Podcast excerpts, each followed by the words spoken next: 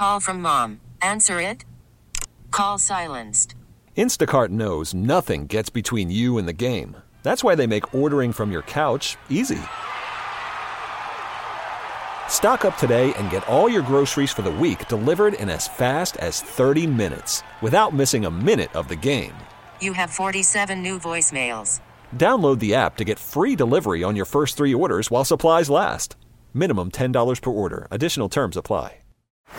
Baseball is in full swing. NBA playoffs are heating up, and your NFL team is gearing up for training camp. Listen to the latest on the teams you love here on the Odyssey app. The biggest sports radio stations in the country, providing unrivaled local coverage of their teams, all in one place.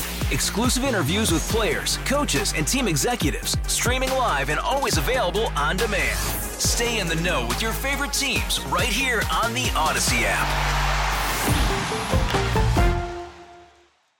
Let's kick hunger together. Let's reach that moonshot that CEO Allison wants Allison O'Toole wants to reach, cutting hunger in half by 2030. That was the big announcement this week. Governor Walz was there. Joining us now on the John Schuster Coldwell Banker Hotline is Blois Olson with the morning take. Good morning, Blois. I know this is a real passion of the Walz administration. They were part of the reason uh, now that kids in Minnesota, they were the reason, uh, were really behind the kids in Minnesota uh, not going hungry at schools. Now all kids can get breakfast and lunch.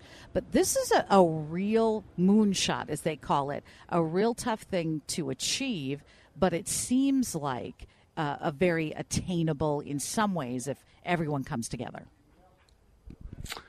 Good morning, Vineeta. It does. And um, as is tradition, I just want to kick us off. So uh, we'll dig a little deep here at Fluence and uh, we'll start with $1,000 uh, to pledge this morning. Um, I've known Allison O'Toole as a leader wait, for wait, a long you, time. Can you wait one second, Blois?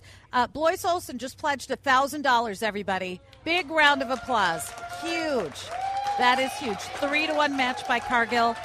Oh, my goodness, Blois. Thank you so much. Go ahead. Didn't mean to interrupt, but that was huge. Thanks. Well, I've I've known Allison a long time, and she's been a leader for a long time. And when she talks about this being a moonshot, I think it's second harvest infrastructure, their efficiency, their sophistication, as you know, um, that allow the state to, I think, get behind this. And the state has supported hunger before.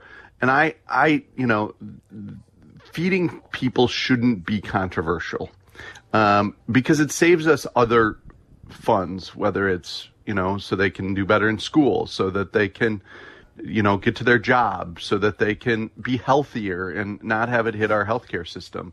So I think you just have to look at, you know, everybody talks about all the basic rights, but there's nothing more basic than, than food and, and nourishment. And, um, and I'm just always impressed with Second Harvest, the leaders there, um, have done several projects with them over the years. And, uh, and so this is one of my favorite. It's probably it is my favorite day we do at CCO for a cause. So well, there you go. You're very generous. We appreciate that contribution. Again, the number to call if you would like to contribute a three to one match right now 952 886 4376.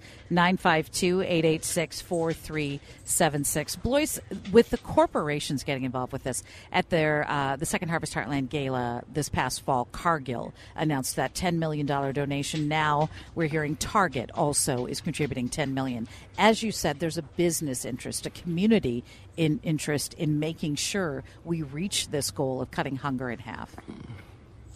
Well, uh, uh, listeners know that I work a lot in the ag community, and uh, the ag community from Compeer to the corn growers, everybody's on board with this idea because it doesn't make sense if we're going to be, you know, if agriculture is going to be the second biggest impact on our economy, but we can't feed the people in our state, then I think that's a challenge, and that's why I think Cargill steps up. You look at a company like Target; they understand uh, the impact on our communities, and that's part of the generous tradition of this community and, and the businesses that live here. And, you know, when you have an organization like Second Harvest, um, it's pretty hard for them not to say yes uh, when it is such a core tenant and value of, uh, of Minnesota. That's so true. Blois, thank you so much for your perspective. And we really, again, appreciate the donation.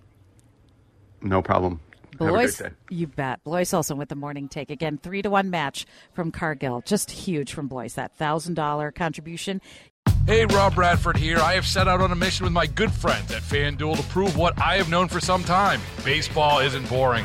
Now I have a daily podcast to prove it with some of the most notable people in the baseball world, screaming baseball isn't boring from the mountaintops or at least agreeing to come on our show. Players, managers, GMs, and yes, even the commissioner of baseball, Rob Manfred. It has been a constant wave of baseball's most powerful voices. So join the revolution, subscribe, and soak in Baseball Isn't Boring. Listen on your Odyssey app or wherever you get your podcasts. You'll be glad you did.